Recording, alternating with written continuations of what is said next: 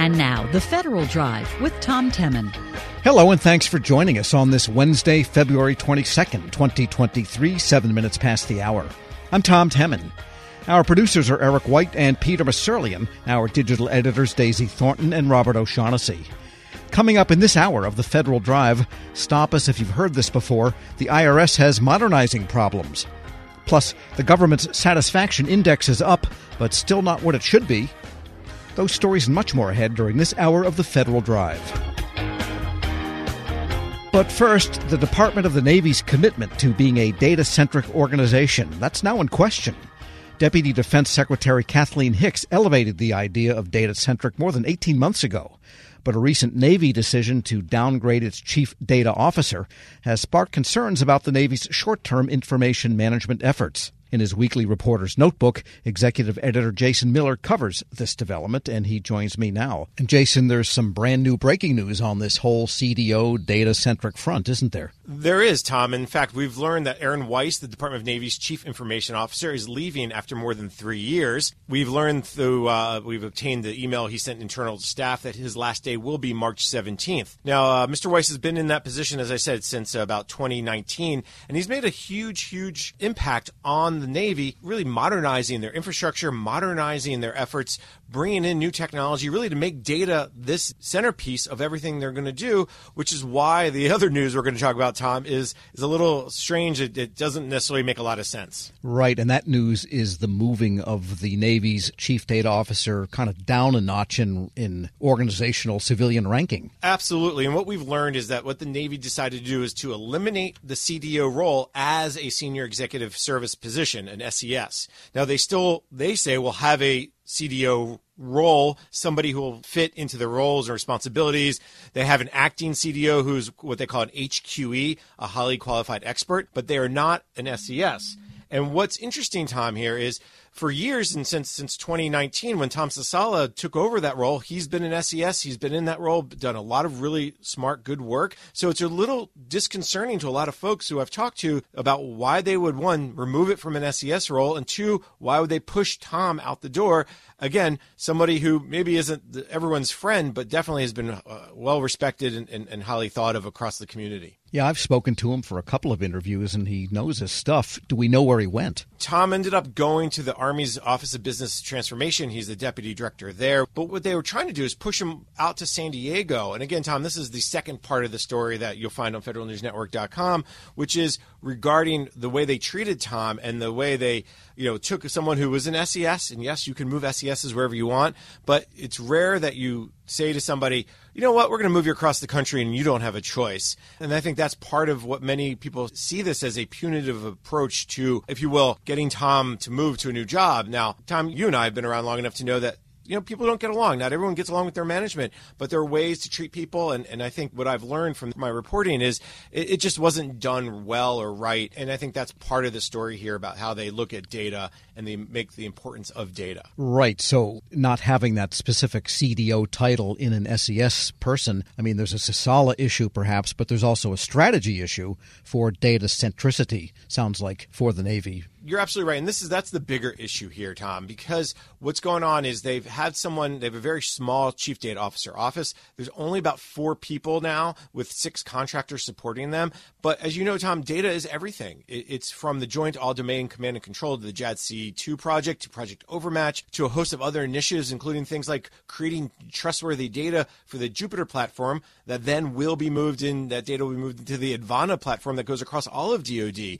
So all of those programs will be impacted by having one less person and one less leader in that role. And then there's the usual stuff, Tom, like weekly strategy meetings and data governance boards that all really are important to getting, again, these programs and initiatives down the right path, making sure data is connecting those dots that we always like to talk about.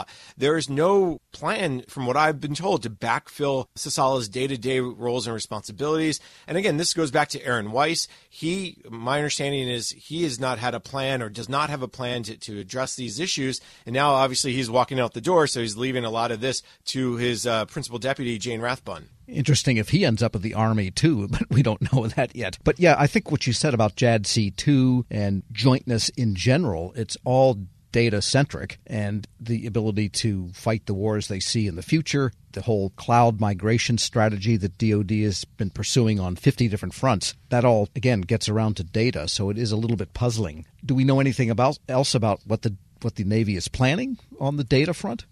So the Navy has told me that they, of course, you know, think data is very important. It's a key to their mission areas. It's key to really finding success. None of that is surprising here. They did name Duncan McCaskill, the Chief Data Analytics Officer, as the acting CDO. Now, what's interesting about this, Tom, again, I went to Navy more than a month ago with a set of 10 questions. They came back and only answered three of them most of those questions were around how we're using data. What's the impact of not having a CDO? And they really didn't give me much more than just say it's very important to us, which you kind of expect that. But when I asked about, well, who is the acting CDO? And they said, well, we don't have one, but Duncan McCaskill is going to have the roles and responsibilities of the CDO. Then they came back to me a few days later and said, well, actually, he is the acting CDO after all. But again, McCaskill's not an SES. He's a highly qualified expert. And the Navy told me they have no plans to advertise to fill that SES CDO role either. So again, it's a lot of head scratching about why they're making these decisions now when, again, DoD Deputy Secretary Kathleen Hicks made data one of her top priorities across the entire DoD. Why would you downgrade this CDO role in such a way that leaves more questions than answers. And what about industry? Have you heard any reaction? Because industry watches these things like you watch a small campfire being nurtured, and any little change is important to industry. What have you heard reaction wise? I've talked to several former DoD folks who uh, still are, are, close watchers of, of the community. And one is Terry Halvorsen, the former DoD and Navy CIO. He's now vice president for federal client development at IBM. And while he fully admits, listen, I'm not familiar with this Navy's decision, he did say it would be very surprising to cut the CDO at this time. He says, you know, in a big agency, it makes your data efforts definitely harder to get things done. You can lose focus on some of those big efforts. And if we believe data is king and the most valuable resource for any agency, then cutting a position like the CDO would be highly unusual. So again, not not really surprising what Halvorsen said, but he did offer kind of a little bit of insights from his role where because you know he sat in Aaron Weiss's sure. role at one time. The other thing he said is is a lot of times, you know, you got to understand where the structure is and how you want to structure your, your office. So he said maybe this is just a restructuring and, and something else will come out maybe further down the road of how they're going to treat data and how they're going to put someone in charge. But if you don't really have someone who's that belly button to push, you are at a disadvantage to create, again, that data centricity that Deputy Secretary of Defense Kathleen Hicks called for. All right, so Tom Sasala now on the wrong side of the blockchain. And then the other piece of this is the department's handling of that decision to move Sasala to this new role. Correct. Now, they wanted to push him out to NAVWAR in San Diego. His whole life, his family's here, and they really didn't give him a choice. Now, Tom, for any SES, they can do that. You know, any agency can move any SES anywhere they want. It's just unusual, but this really ties back to, and this is what I'm, my sources tell me, that they told Sasala that you're being moved out because the, the Navy is under congressional mandate, as is all DOD to eliminate the number of SES positions they have. They had to do this by 25% across the board by 2022. And it's one thing to say, okay, Tom, sorry, we're going to eliminate your position. Where do you want to go? And, and what I'm told is there were dozens of openings in the national capital region that he potentially could have been put into as an SES. They didn't. They, they shipped him off. And in fact, the Naval Information Warfare Systems Command didn't even know he was coming until three hours before he was supposed to actually be there to report. The last thing Tom offer you is the way they treated him. Again, it goes back to they cut off his access to the Pentagon, requiring Sasala to be escorted around the building. They cut off his access to email and shared drives. Again, you can make change. You can reorganize your, your office the way you see fit but there are ways to treat people on time. I just I think that is not sure. a good sign for the Navy in terms of how they treated him. All right. Federal News Network's Jason Miller. Thanks so much. Always a pleasure, Tom. And check out all that detail in his story at federalnewsnetwork.com. In an hour, reporter Alex Lohr joins me to talk about the Army and its recruiting challenges. Still to come, the government's satisfaction index is up, but not what it should be. This is the Federal Drive with Tom Temin here on Federal News Radio, part of the Federal News Network. This episode is brought to you by Shopify. Forget the frustration of picking commerce platforms when you switch your business to Shopify, the global commerce platform that supercharges your selling wherever you sell. With Shopify, you'll harness the same intuitive features, trusted apps, and powerful analytics used by the world's leading brands. Sign up today for your $1 per month trial period at shopify.com slash tech, all lowercase. That's shopify.com slash tech.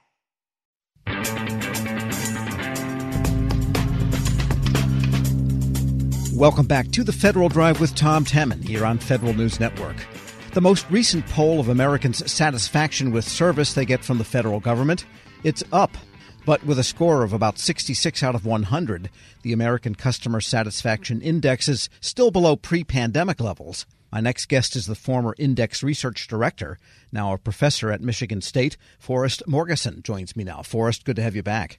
Nice to be here. Thank you. So, what do we make of this? The fact that it rose 4.6%, it's up, it's not up at the peak of about 2018 or 19 was when the uh, satisfaction index reached its most recent peak. It was much better back in the early aughts, you might say. So, what's going on here? Well, I mean, I think some of it is a natural rebound. Obviously, the government had a difficult time providing services to citizens during the pandemic and the years after that. And I think, you know, very much like the private sector, you saw some negative customer experiences with the government because of that, because of just the load on the system and the different demands that citizens had of the government. I think as that has waned a little bit, I think it's starting to go back to its more normal levels. The government still remains below its pre COVID levels, as you mentioned, but it's definitely trending in the right direction back to a more normal level. Because if you look at the trend of the yearly scores from 99, it looks like if you used a French curve to kind of even it all out, it's a very slight downward trend in the past 24, 25 years or so, but not really a crash but it's trending slightly down on average. So yeah. it doesn't seem like yearly events drive it that much. I mean, they do drive it that much, but there's a slow decline over 20 years. Yeah, I mean, big shocks are going to drive any index like this down, where you have you know really dramatic events that change the way services can be provided and customers or citizens can experience those services. We have seen that sort of slight gradual decline. That's probably due to some extent with the government remaining relatively static in how it's delivering its services and huge sea changes in how the private sector is delivering its services. So, comparatively speaking, the government's still running on a 1.0 model in a lot of ways, whereas the private sector is 2.0. And I hate to tiptoe into this, what amounts to a grid of third rails. You can get electrocuted very easily. But does the political situation have anything to do with the customer satisfaction index? People hate this president, they hate that president. Half the country hates whoever's in office at a given moment. But does yeah, that affect the index? Yeah, that's a great question. And that's something that we've certainly looked at. And there does tend to be in this data what we can call a president in power effect, where we're not measuring politics here. We're measuring the quality of services delivered by the federal government, just like we do in the private sector. Nevertheless, when you've got a change in presidential administration and therefore a change in something like 35% of the American people love versus hate, you know, the other 30% are neutral, you do see some predictable movement there. In other words, when one party's president takes office, having been out of power, they tend to get a little bit more satisfied with what they're experiencing. And we would expect this, right? We wouldn't want it to be entirely driven by this. But of course, there is that perception that who's running the government is going to provide me the services as I want them to, whether that's, you know, broad policy based issues like how I'm going to get taxed and how I'm going to do those sorts of things.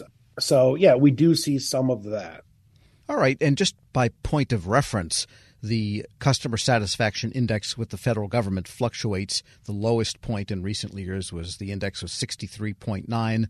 The highest was 72.3 back in 06. So there's a range there, 64 to 72, let's say. How does that compare with the best of industry and the worst? Well, you know, it compares favorably to the worst of industry. Unfortunately, the worst of industry are your cable television companies, your internet service providers, industries that we don't think of as being particularly strong. Um, the federal government does score above those kinds of industries. Unfortunately, it's well below, in some cases, 20 points or more, the best of the private sector in terms of those companies that are offering services and products that we really, really love. Our Amazons, our Googles, our Apple, um, those kinds of companies tend to score in the mid to even upper 80s over time. And so, you know, there's quite a gap there between the best of the private sector and, and what we're getting from federal government. We're speaking with Forrest Morgeson. He's a professor of marketing at Michigan State University and former research director of the American Customer Satisfaction Index, and looking at the department by department index scores for last year. I think Interior is always at the top of the list with a 75 index versus the average again of 66. And that's probably because of the National Park Service, which a lot of people avail online and have for many years. And at the bottom is, of course, Treasury and we know how IRS agency itself admits it just couldn't answer the phones, you know, in the last tax filing season and so forth, paper built up, et cetera, et cetera. So, what do we make of, like, say, in agriculture, which did really well right under Interior, and HUD, which the average person doesn't really deal with, is just above Treasury, pretty low. Yeah, I mean, most of the people that are going to HUD are doing it for some kind of paperwork for financial assistance for housing or something like that. And those processes, as we all know, generally are not particularly efficient, not particularly easy to complete, and therefore they're a burden for citizens and they get low scores. Agriculture, a lot of that is going to be, you know, in terms of the citizen facing role of that agency a lot of that is going to be people that are simply receiving food stamps from the Department of Agriculture, and, and that's a relatively, relatively low burden activity that has a benefit at the end of it.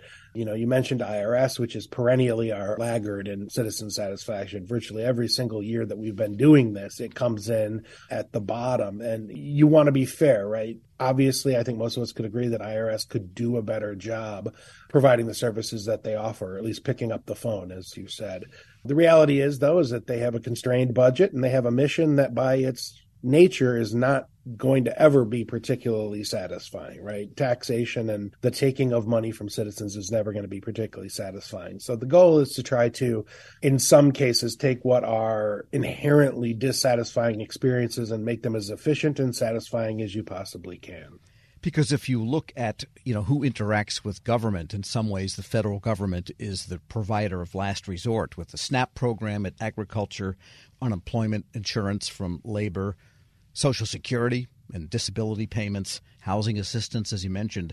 So i wonder if the survey should be skewed in terms of the sample and get people that are maybe not as wealthy or at the poorer end of the socioeconomic scale who tend to be the ones most accessing government because all the wealthy, well off people try to stay away as much as they can. That's an interesting point. The reality, though, is, of course, our broader goal at ACSI is to try to capture as much of the economic picture as we can in terms of what government's offering, you know, that's going to cover the whole spectrum the Postal Service, all the way down to IRS, which virtually everyone has to interact with at some level.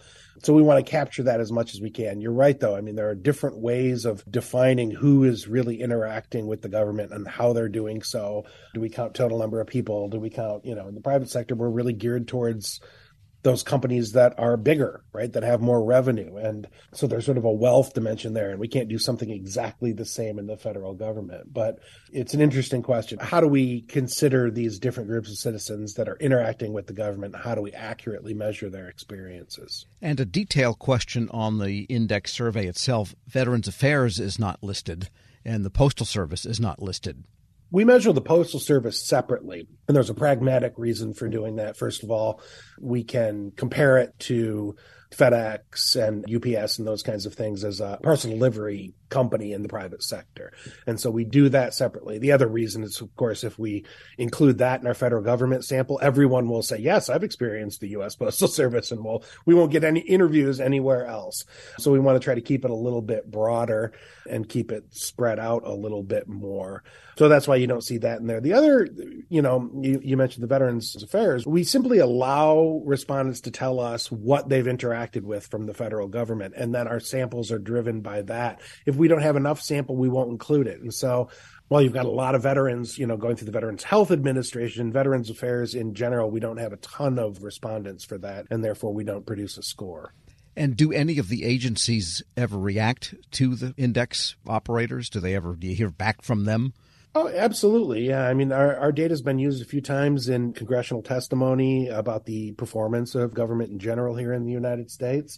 We know that these agencies by law are mandated to go in and do this kind of research either on their own or hire someone outside through the GPRA and the GPRMA updates uh, about a decade ago. They've got to go out and do this kind of research. So they look at either our data or data like ours to try to better understand how citizens perceive the job that they're doing, the work that they're doing, and how they can improve that.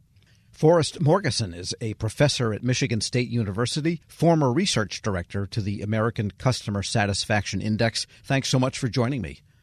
Thanks, it's been great. And we'll post this interview and a link to the report at federalnewsnetwork.com slash Federal Drive. Subscribe to the Federal Drive wherever you get your podcasts. Still to come, the contractor carbon emissions reporting rule is it setting up some companies for failure. But first, stop us if you've heard this before. The IRS has modernizing problems. This is the Federal Drive with Tom Temin here on Federal News Radio, part of the Federal News Network.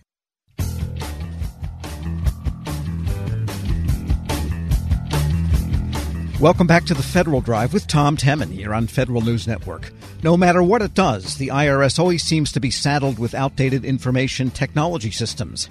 At the moment, a third of its applications are considered legacy, and that's according to the Government Accountability Office. The agency is running 21 modernization projects, but the GAO found problems with how those are going. We get more now from the GAO's Director of Information Technology and Cybersecurity Issues, Dave Hinchman. Dave, good to have you back. Tom. Thanks for having me today. I want to start with a detail in the report, and then we'll back out to some of the larger picture here. But they have suspended their work on the master file system, which is the absolute hard nugget core of the modernization effort they need to do. They have tried to do this time and time and time again.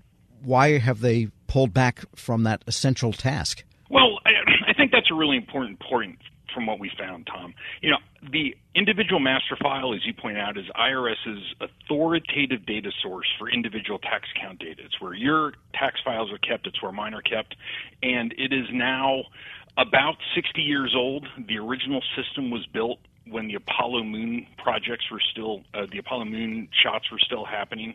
And while they've moved the existing computer code onto modern platforms, it's still written in COBOL, which is a computer language that isn't even taught in schools anymore.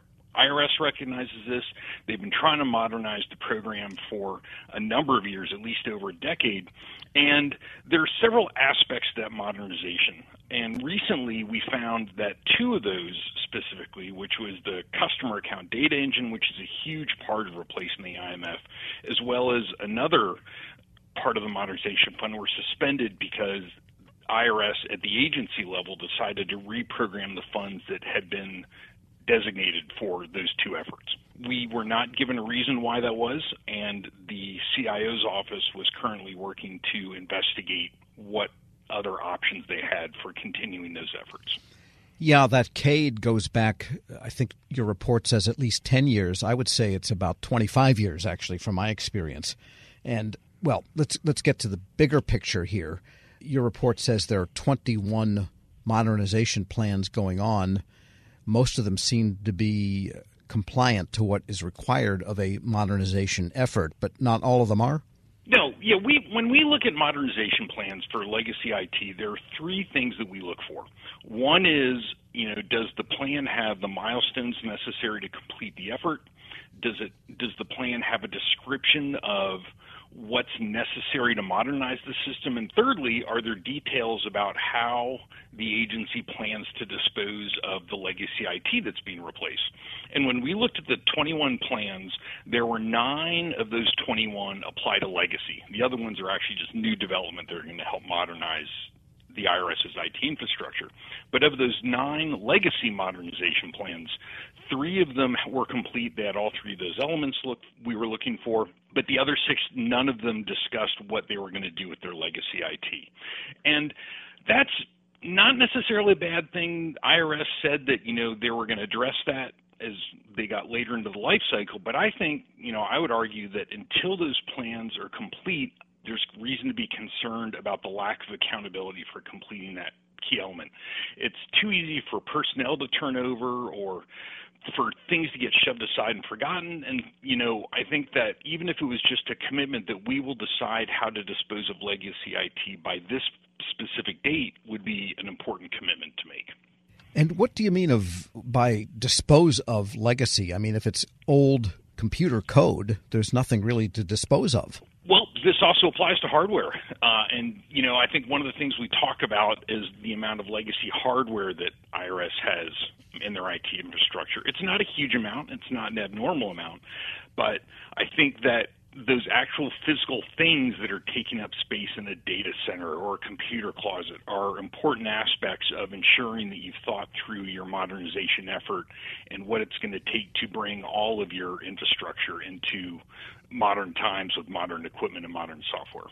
Right. I mean, you can have a contractor say we'll recycle it or something. That could be part of the plan. Absolutely. But there just needs to be, you need to have a sense for what you're going to do with it. And did you get the sense, though, that there is a vision for what a modernized IRS will look like on the part of the CIO and the staff? And really, it's the CIO is only part of the picture here. I mean, the agency head yeah. and the different division owners really need to have the same vision too, don't they? Oh, sure. This, you know, a, a thorough modernization effort stretches across the organization. Everyone's involved, from you know, in the case of the IRS, the commissioner, down to the CIO, as well as the other heads of other units within the agency.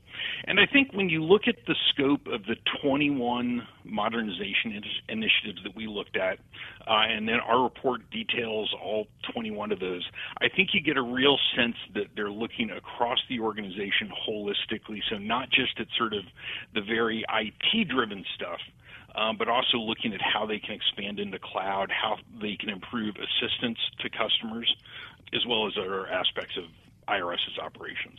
We're speaking with Dave Hinchman, Director of Information Technology and Cybersecurity Issues at the GAO. And on that cloud question, they have made progress toward the cloud. And you said they have fulfilled most of the OMB requirements, the White House requirements for doing cloud computing. But that gets back to some of these older technology systems that use COBOL. And actually, I think the master file is assembler, not even COBOL. And those are pretty hard to move to the cloud because of the way they work, and you need a lot of work to get them to operate in the cloud, and it may not be worth heaving them up there because it's still the same old yeah. code.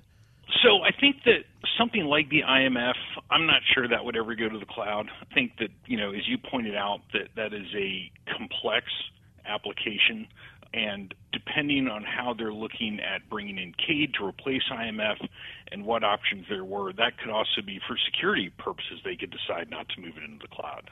And I think as long as there's a well thought out business decision made and documented about about that, that's a reasonable approach.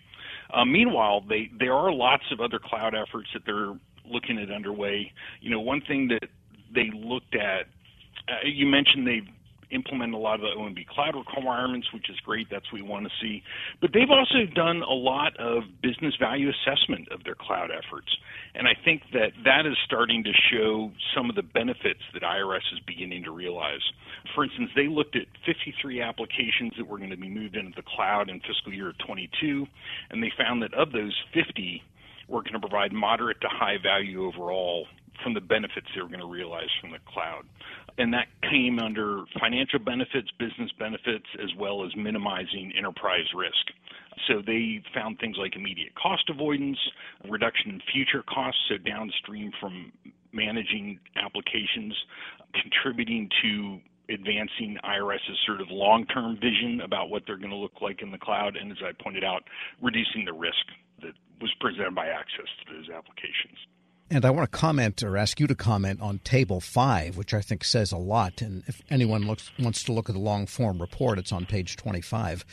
But if you look at the actual start date of different projects and cl- planned completion dates, some of them look normal in the course of how federal government operates. The Cloud Execution Program, actual start date December 2018, planned completion date December 2022. We passed that date, but you said they've done a lot of they've done a lot of work there. Customer account data engine CADE 2 transition started in 2010, maybe finished in 2024. Some of them even go back before that. My question, I guess, is will the CADE ever be done? Will the master file system ever be done? Or should they say, you know what, we can run assembler for another 25 or 30 or 40 years if the Air Force can run a B 52 for 100 years?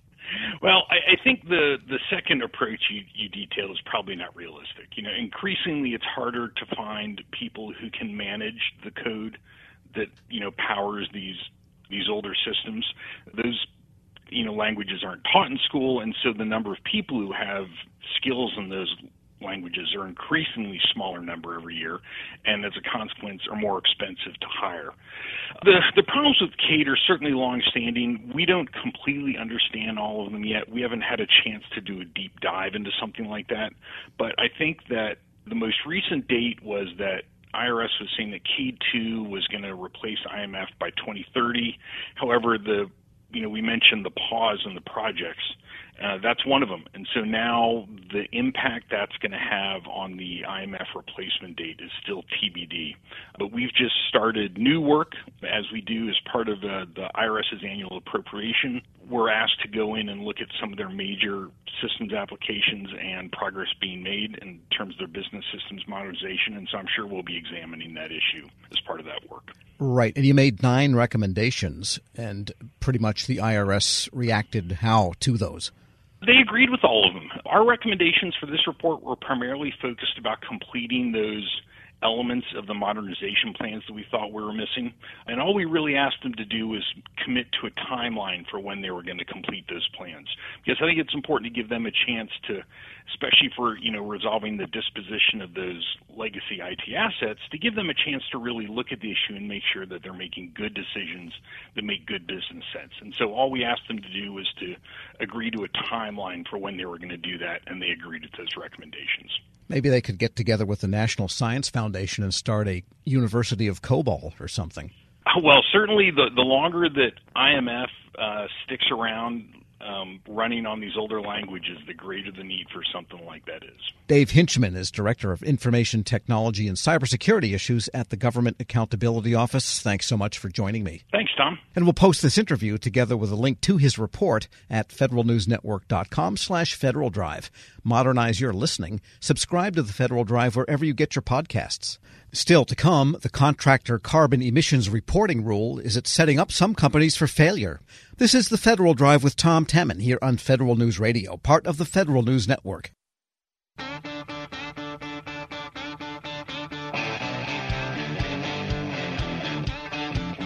Welcome back to the Federal Drive with Tom Temin here on Federal News Network.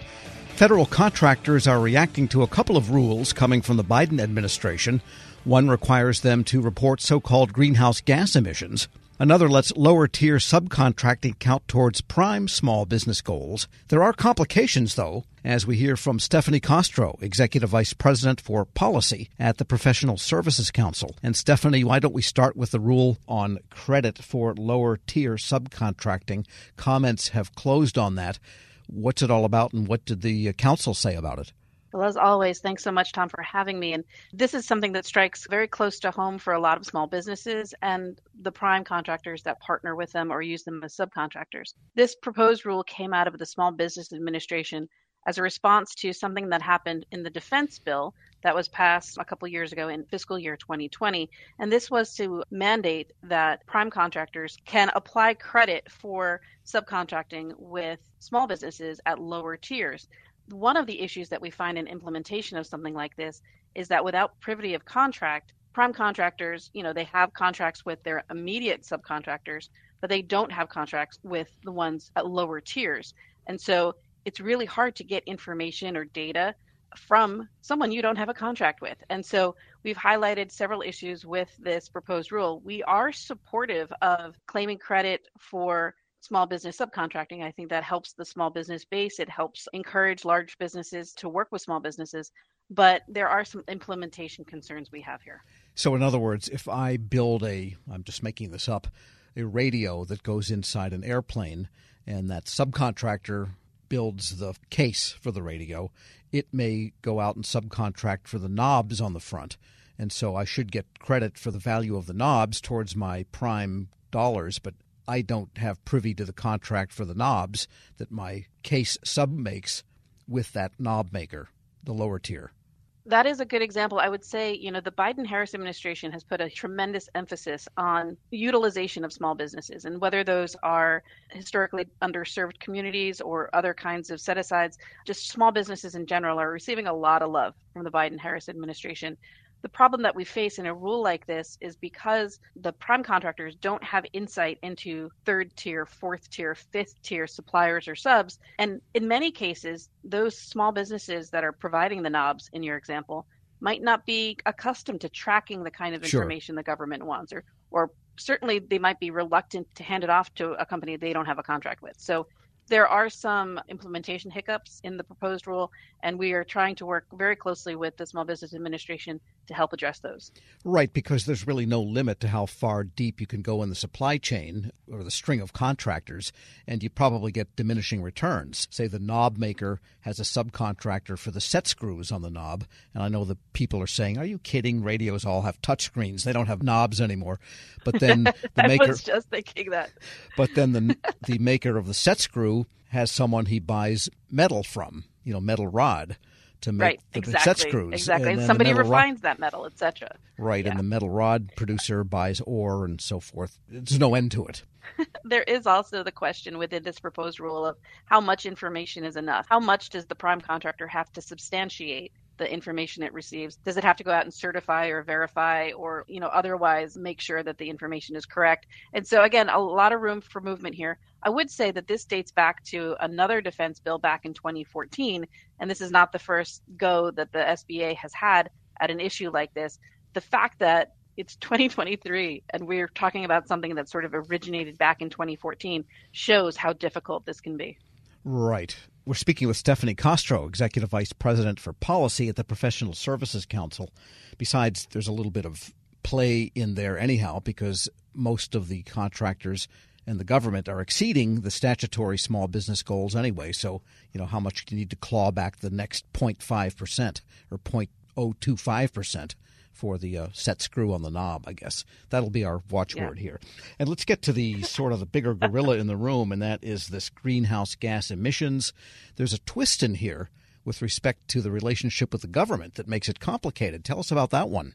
So, this is an issue also that the Biden Harris administration takes very, very seriously, and that is disclosure of greenhouse gas emissions and having companies set targets for reducing greenhouse gas emissions. And all of this is towards an eye toward either mitigating or at least preventing some element of climate change. That said, the administration is working with the Securities and Exchange Commission on commercial companies. This proposed rule came out. Luckily, we got an extension because there's a lot to unpack here. We got an additional month to comment on it. And I think industry used that and the public used that additional time really well. The wrinkle that you mentioned is something that I've talked about with lawyers. And I would say that, you know, PSC, Professional Services Council, does not offer legal or accounting advice. That said, we highlight policy issues. And one of the policy issues that we've come across here is there's something called scope three emissions. And scope three emissions for a company are those emissions from the end user and other, I'll say, adjacent entities, right? Those who use your products. And I think the end of the day, the government for government contractors is that end user there doesn't seem to be sufficient or really any at all information in this proposed rule about how the government is going to report its greenhouse gas emissions to the contractor who is required to collect and disclose end user greenhouse gas emissions. So this is really not necessarily a do loop, but it is a complication where you might have the Department of Defense or military service needing to report its greenhouse gas emissions to a contractor who then has to report it back to the government and depending on where you're operating, depending on what you're doing with the capabilities contractors providing, could actually provide national security information that is then disclosed publicly. And so I think at the end of the day, the administration needs to give a lot of thought to how this reporting structure will work and what the government's role is in it. Sure, and notwithstanding the fact that you don't have any control over a customer's emissions, even if you could find out what they are, it's going to vary all over the place. In other words, if you sell services to the Capitol Hill power plant factory. I don't know what burns there, but they still have smokestacks to create steam for the Capitol. That's one thing. And if it's just a agency that occupies half of a floor of a building and it's just people coming and going, that's a whole different greenhouse gas deal. and there might be different reporting by the government itself. We just don't know yet. I think that's true. And I think also if you think about how much of work goes overseas, so not just foreign military sales, who's the end customer, who's the end user there? Is the government of name a country who receives military equipment really going to report back to the contractor their greenhouse gas emissions? I mean, it really is something that deserves a lot of thought uh, going forward. And I really hope that the recipient, you know, it's the FAR Council who received these comments, take that into consideration. It's a lot to wrap your head around, and I'm not entirely sure that there's an easy way forward. Sure. And Lord help the contractor who sells fuel to the military burn pits. Then you'd be wrapped up in CO2 gas for decades science-based targets may look a little different for that company than others. Sure. And this week marks a year since the Russian invasion of Ukraine, and a lot of your member companies have been involved in helping the Ukraine effort. Maybe just a quick top line rundown there. Yeah, so February 24th is the anniversary date. And we always hesitate to call it an anniversary date because it makes it seem like a happy occasion. But on February 24th, 2022 is when Russia invaded Ukraine. And we have pulsed our members. Now, when you think about U.S. assistance to a country like Ukraine, a lot of times you'll hear about GMLRS, HIMARS, javelins, etc., military equipment. Our member companies are services companies, and we wanted to really unpack what they've been doing you know, not only with the United States government, but for the benefit of the Ukrainian government and the Ukrainian people. And I would like to give you a couple of examples. We're releasing a compendium of examples of this, but you know, the day that the invasion occurred, there was a member company that was literally talking to the Ukrainian government signing a contract and moving all of the government's critical data to the cloud so that the Russians couldn't block it or otherwise manipulate it. We had companies that used State Department programs to deliver medical supplies, tactical equipment, PPE. It's logistics piece of it, not necessarily just the equipment. We had companies that were monitoring refugee needs in neighboring countries, whether they were Moldova, Poland, or elsewhere, studying and reporting on civic shifts in Ukrainian society. You know, a lot of times in the last 12 months, we've been hearing how strong and resilient civil society is in Ukraine. You know, you've got grassroots organizations popping up to move people, to help people internal to Ukraine, and PSC member companies have been on the forefront of that. And the last thing I wanted to mention is, you know, we have the specter of Russia and its chokehold on Europe regarding energy. And, you know, we've seen that so often in the headlines online about how they threaten to cut off supplies. So we've had member companies, the services they provide through U.S. Agency for International Development are to provide hot water, power, heat to the Ukrainian people through generators and repairing the infrastructure. So, you know, as we mark this one year occasion of the Russian invasion, you know, it's amazing how much the Ukrainian people have been able to do. And I'm just so pleased with the support that U.S. companies have been able to provide to help them through it. Stephanie Castro is Executive Vice President for Policy at the Professional Services Council. Thanks so much. Thanks, Tom, for having me. And we'll post this interview at federalnewsnetwork.com slash Federal Drive. Hear the Federal Drive on demand. Subscribe wherever you get your podcasts. The Army faces its biggest recruiting challenge in the last 50 years.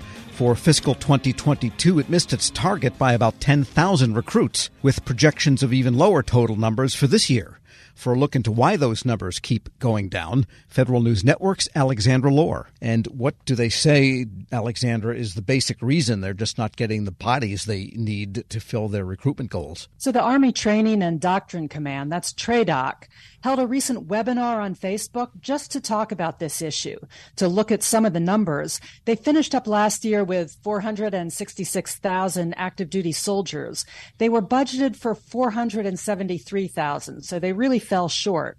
And by the end of fiscal year 2023, they're looking to be down as low as possibly 445,000 soldiers. So one of the things they're seeing is that there's a shrinking pool of eligible recruits.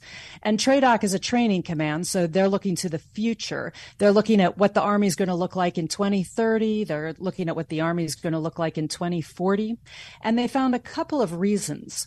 One of them was that the, they actually have a smaller demographic pool. Rachel Melling is an intelligence analyst for TRADOC, and she looked at that. Within those demographic changes, there's multiple variables. Um, the first being just the changing availability of potential recruits. So in the future, we're just going to see a smaller recruiting pool. Um, there's a much lower birth rate um, currently, and that birth rate has been declining since about 2007.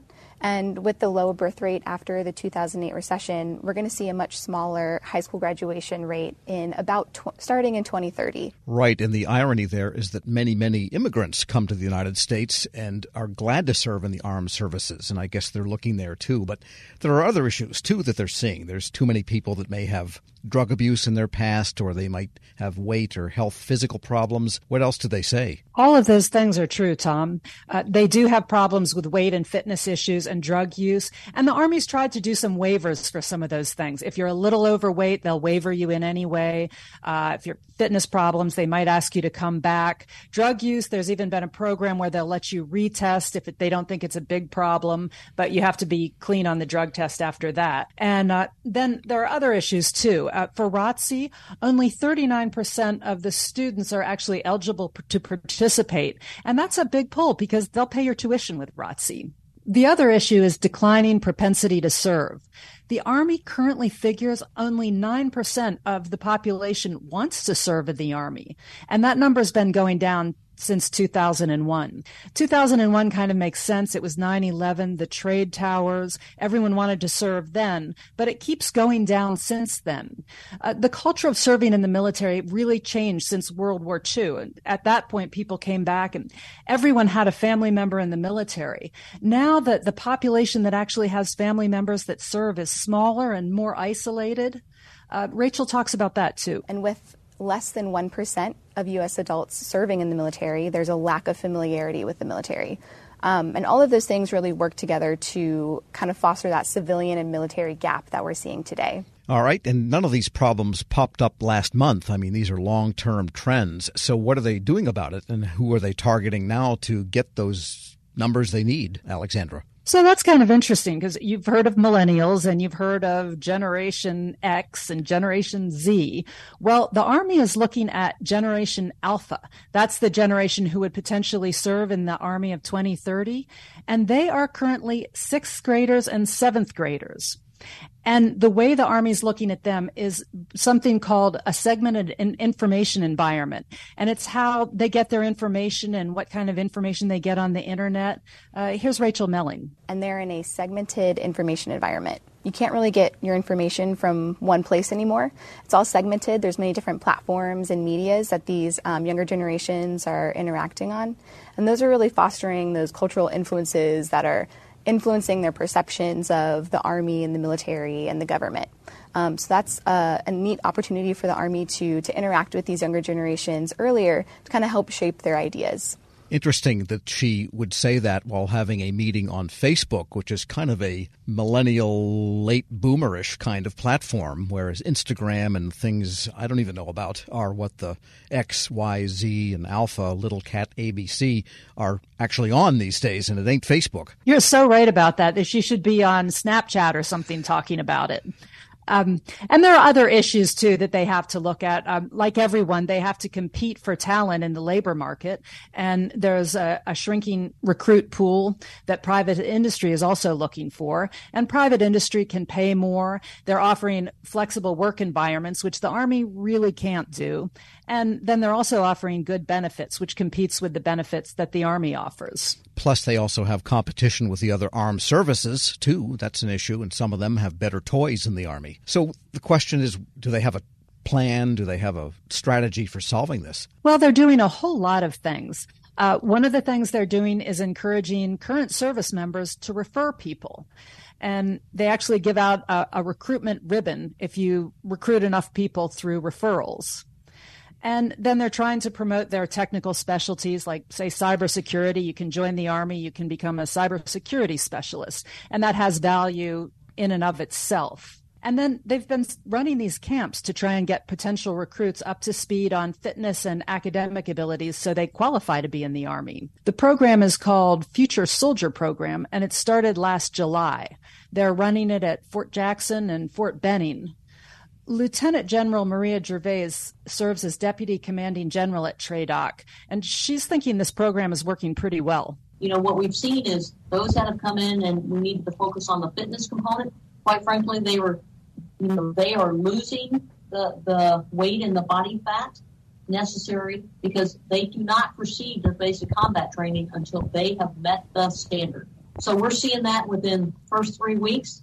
They're meeting the standard going into BCT. And then on the academic uh, side of the house, within the first three weeks, we have 78% of those uh, young men and women that are improving their test score into at least one category. Yeah, at that age, it's easy to let it melt off if you just take the right steps. So there is some encouraging news there then. Yeah, she said actually after an, a second set of three weeks, they're up to 98% per improving on their test scores. And she says that's showing a lot of success. Recruits are able to pass their both tests and go into the army. They're able to pass the physical fitness test.